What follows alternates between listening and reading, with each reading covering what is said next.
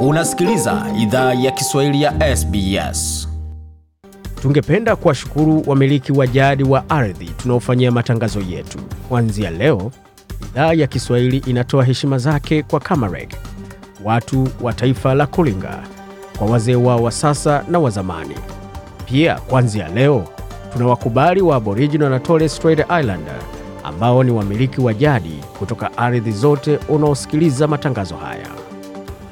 Popote ulipo na karibu katika makala idhaa ya Kiswahili ya SBS. Uko na migode migerano, tukiwa katika studio za SBS na mtandaoni, anwani ambayo ni sbs.com.au mkwaju swahili, tukiwa nafunatia mitambo bwana Jonathan ambaye tutakuwa naye kuanzia hivi sasa hadi tamati ya makala ya leo. Hivi sasa ni saa kumi na mbili kwa masaa ya mashariki ya Australia, kumi kwa masaa ya magharibi ya Australia na saa kumi na moja unusu kwa masaa ya kaskazini Australia. Tuna mengi ambayo tumeandalia, lakini kwa sasa moja kwa moja kwa vionjo vile ambavyo vilikuwapo kwa upande swala zima la uchaguzi. Je, chama cha Leba kinasalifanya nini ili kiweze kushinda uchaguzi mkuu?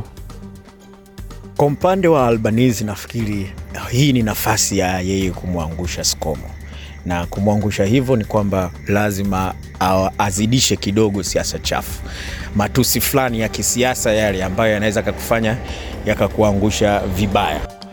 Huyo ni mmoja wa wapiga kura akizungumzia kile ambacho Anthony Albanese anazofanya kuweza kupata ushindi baada ya kujikwaa katika siku ya kwanza ya kampeni za uchaguzi baada ya kushindwa kutangaza ama kusema kutoa jibu kuhusu kiwango cha ukosefu wa ajira na kiwango cha fedha. Na je, kwa upande wa Scott Morrison historia itajirudia au la?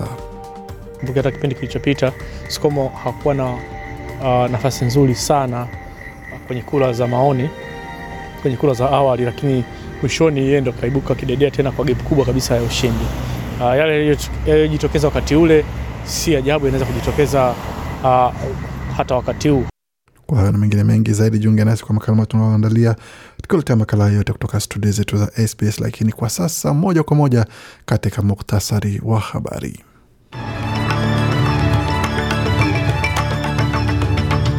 Waziri mkuu aahidi kuunda ajira milioni moja nukta tatu katika awamu yake ya pili iwapo atachaguliwa kuongoza serikali katika uchaguzi mkuu wa 21 Mei. Wakati huo upinzani wasema kwamba utahakikisha kila makazi ya huduma ya wazee ina muuguzi ambaye kwa sasa ni nadra kupata baada ya wengi kuondoka ama kustaafu na wengine hata kutoka katika sekta hiyo kabisa kwa sababu ya changamoto za kikazi na foleni katika uwanja wa ndege ama viwanja vya ndege kote nchini zinaendelea kuongezeka na kusababisha usumbufu mkubwa wakati watu wanasafiri kwenda katika likizo mbalimbali mbali.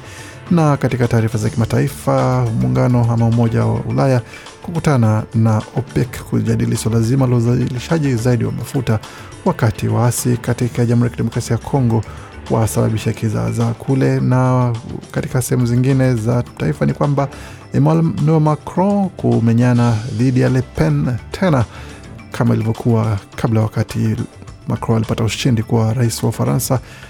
Itakuwa sasa ni duru ya pili, Le Pen dhidi ya Macron, nani kidedea wakati huu? Yote hayo utaweza kujua katika taarifa ambazo tumeandalia kutoka studio zetu za SBS na taarifa za michezo vilevile ziko njiani pia.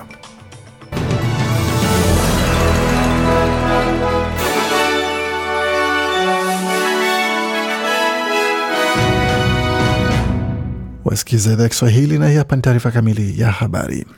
Waziri mkuu ameahidi kuunda ajira milioni m- moja nukta tatu katika miaka mitano ijayo, akiwa katika kampeni ambapo ana- eneo bunge lenye mashaka la magharibi Sydney. Chama cha mseto kimesema kwamba kitalenga masuala ya uzalishaji, mafunzo na uboreshaji wa ujuzi wa wafanyakazi.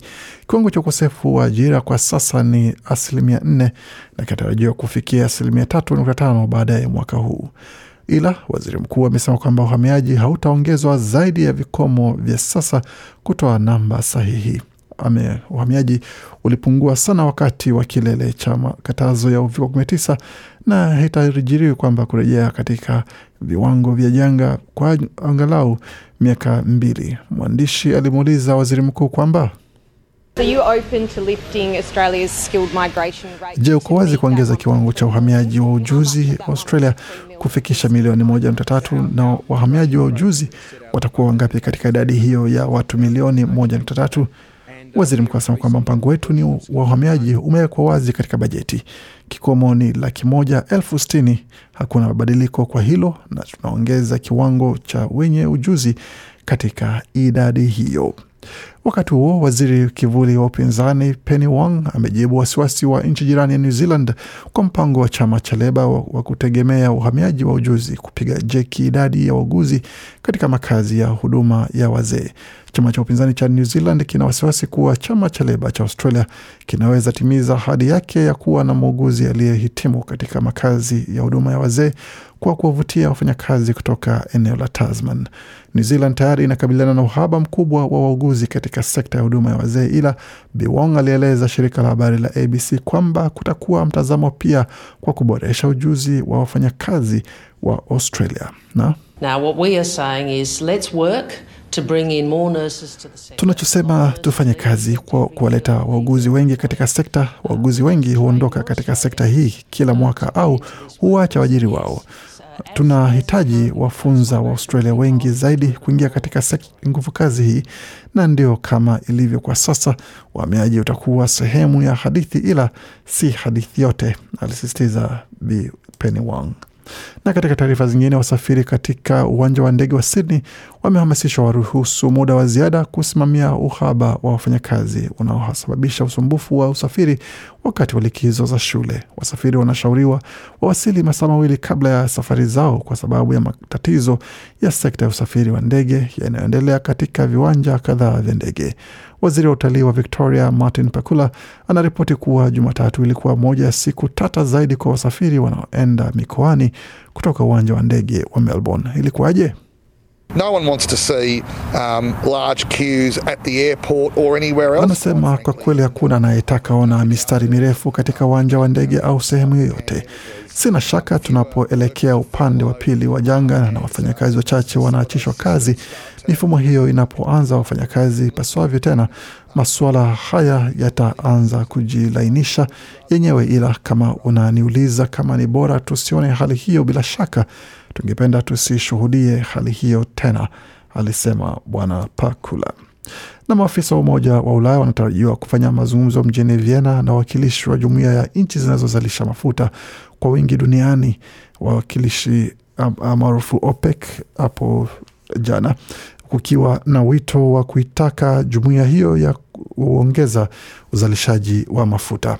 Jumuiya ya OPEC imekataa mito ya Marekani na wakala wa nishati wa kimataifa kuongeza uzalishaji wa mafuta ghafi ili kupunguza bei ya mafuta duniani iliyofikia kilele mwezi uliopita katika muda wa miaka 14 baada ya Marekani na Umoja wa Ulaya kuiwekea Urusi vikwazo kufuatia uvamizi wake nchini Ukraine. Jumuiya ya OPEC inajumuisha pia Urusi na itaongeza uzalishaji wa mafuta kwa takriban mapipa laki nne na elfu thelathini na mbili kwa siku kuanzia mwezi ujao wa Mei.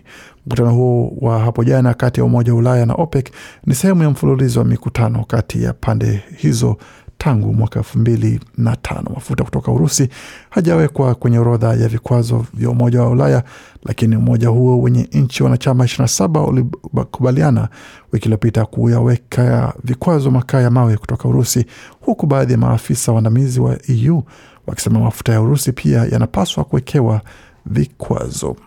Katika taarifa zingine za siasa, Rais Macron wa Ufaransa ameanza kampeni kali ya wiki mbili kabla ya duru ya pili ya uchaguzi Aprili 14 ambapo anakabiliwa na ushindani mkubwa kutoka kwa Marine Le Pen, mgombea wa siasa kali za mrengo wa kulia.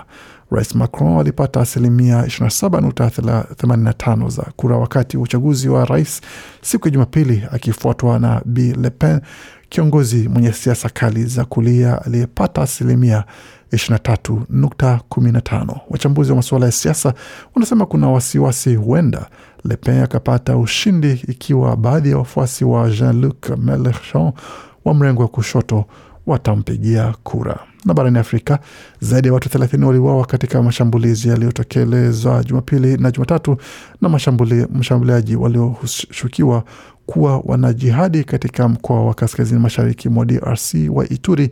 Shirika la Msalaba Mwekundu limesema waasi wa ADF walishambulia raia katika vijiji viwili karibu na Komanda, umbali wa kilomita 75 na mji wa Bunia, amesema David Beiza, mkuu wa shirika la Msalaba Mwekundu katika wilaya ya Irumu mkoani Ituri. Beiza amesema kwamba waasi hao walishambulia pia kijiji cha Mangusu ambacho ambapo raia 17 walifariki na kijiji cha Shauri Moya kulikouliwa watu tisa. Ameongezea kuwa washambuliaji walilenga daraja kwenye mto Ituri na kuua watu wane. Kundi linalofuatilia masuala ya usalama DRC Kivu Security Tracker maarufu KST liliripoti baadaye kwenye Twitter kwamba watu 18 waliuawa Jumatatu katika kijiji cha Mangusu na kuongeza kuwa ADF wanashukiwa kutekeleza mauaji hayo. Tukiangazia taarifa za michezo kwa sasa, jimbo la Victoria limeshinda limeshinda ombi lake la kuwa mwenyeji wa michezo ya madola ama Commonwealth Games ukipenda kwa Kiingereza ya mwaka elfu mbili na ishirini na sita ambayo itakuwa katika maeneo ya kanda ya Victoria. Maeneo ambayo yataweza kuwa wenyeji ni pamoja na Bendigo, Ballarat, Geelong na Gippsland. Akizungumzia taarifa hiyo, kiongozi wa Victoria Daniel Andrews alikuwa naye kusema, na ambapo itakuwa ni mara ya kwanza tangu mwaka elfu moja ama miaka tisini na mbili iliyopita kwa Victoria kuwa mwenyeji wa michezo hiyo. Bwana Andrews alikuwa naye kusema So this is a great vote of confidence in regional Victoria. It's a showcase of all that we do. Anasema hii ni kura ya imani kwa kanda ya Victoria, ni maonyesho na sehemu kubwa kabisa ambayo tutaweza kufanya vizuri kabisa, na inahusu ajira, inahusu kuweza kuweka jimbo kwa siku za usoni, na tunajua wakati kanda ya Victoria inafanya vizuri, Victoria nzima inafanya vizuri na hii ni taarifa ya kusisimua kabisa, na ni michezo ambayo si kama michezo mingine. Michezo hiyo iliandaliwa Victoria mara ya mwisho katika mwaka elfu mbili na sita ambayo ilikuwa ni mjini Melbourne, ambapo michezo hiyo iliandaliwa. Na katika taarifa zingine za michezo hapa nchini, mkurugenzi mkuu wa AFL Gillon McLachlan ametangaza kwamba atajiuzulu ama ataondoka katika wadhifa wake mwisho msimu huu wa mwaka elfu mbili na ishirini na mbili. Mwanaume huyo mwenye miaka 49 amesema kwamba anatafuta tafuta fanya shughuli zingine na lakini ataendelea atasalia katika nafasi hiyo na mawadhifa huo hadi itakapofika mwisho wa msimu, akiwa na mengi ya kufanya kabla aweze kuondoa na kuachia mwingine na alikuwa na kusema baada ya tangazo hilo, I'm leaving now because it feels right, um, right for the AFL. Right anasema anaondoka sahizi kwa sababu ni inahisi ni vizuri, ni vizuri kwa AFL na nahisi ni vizuri kwangu, na ni- nahisi pia ni vizuri kwa familia yangu. Bila shaka ni kitu ambacho kilikuwa cha eh, utata sana ambacho nimewahi kufanya, lakini kwa upande mwingine ilikuwa ni masuala rahisi sana, lakini pia ni wakati mzuri wa kuondoka, alisisitiza Bwana McLaughlin. Katika taarifa zingine za soka ni pamoja na tetesi za usajili katika vilabu vya Ulaya, tukianzia kule Paris Saint-Germain ambao wamemfanya kiungo wakati wa Manchester United na Ufaransa Paul Pogba mwenye miaka 29 kuwa mchezaji anayepewa kipaumbele cha kusaini nao mkataba wa kujiunga na timu hiyo. Hiyo ni kwa mujibu wa Foot Mercato nchini Ufaransa, jarida la Foot Mercato nchini Ufaransa. Na kwingineko, Manchester City wako tayari kubadili kipengele cha Real Sociedad cha gharama ya euro milioni 50 cha kumwachilia mchezaji ili mradi waweze kumpata kiungo wakati wa zamani wa Newcastle United na Uhispania Mikel Merino mwenye miaka 25. Hii ni kwa mjibu wa El Confidencial na kupitia Manchester Evening News. Vilevile vile katika taarifa zingine, kiungo wakati wa Wolves na Ureno Ruben Neves mwenye miaka 25 anasakwa na Arsenal. Hiyo ni kwa mjibu wa Sky Sports, na Pep Guardiola pia yuko makini katika kumwongeza kiungo wakati wa klabu ya River Plate Enzo Fernandez katika kikosi chake, ambapo amekuwa akimfuatilia kwa mchezaji huyo wa miaka 21 baada ya Manchester City kusaini mchezaji mwenzake wa na Julian Alvarez mwenye miaka 22 ambaye wametoka nchi moja katika mwezi wa Januari. Tukitazama kwingineko kwa sasa katika michezo ya klabu bingwa barani Ulaya, hapo alfajiri itakuwa ni zamu ya Bayern Munich kuwakaribisha Villarreal wa Uhispania mida ya saa kumi na moja alfajiri, ambako kwa sasa Villarreal wanaingia katika mechi wakiwa na akiba ya goli moja, Bayern sufuri, lakini Ni mechi ambayo itachezwa katika Baya Arena kuonyesha kwamba huenda pakawa na kichapo kitatolewa kwa upande mmoja ama mwingine.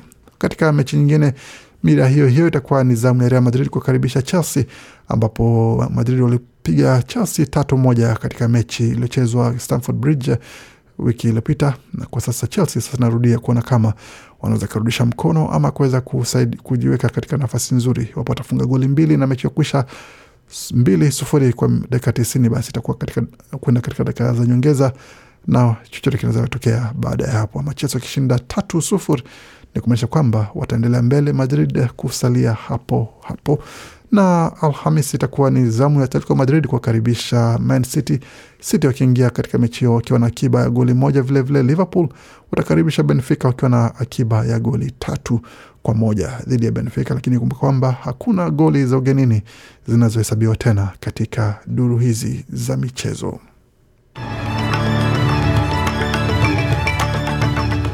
Kabla tumalize taarifa hizi, tuangalie hali ilivyo katika masuala ya sarafu na masoko.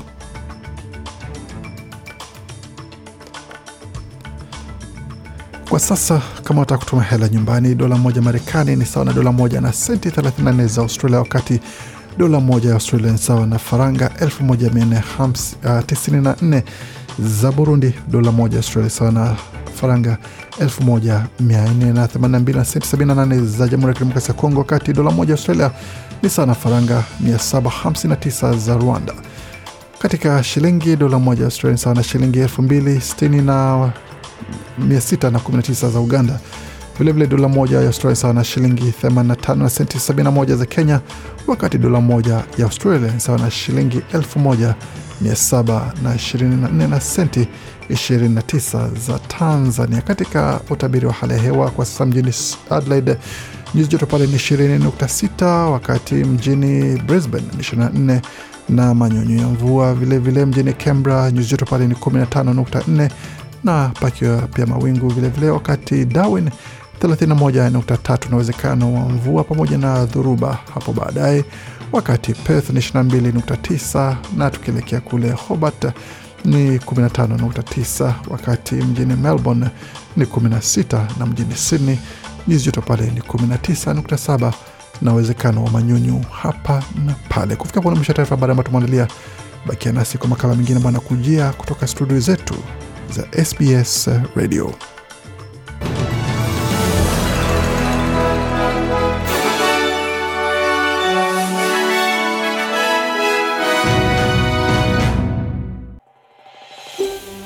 Je, unataka kusikiliza taarifa zingine kama hizi? Sikiliza zilizorekodiwa kwenye Apple, Google, Spotify au popote pale unapozipata.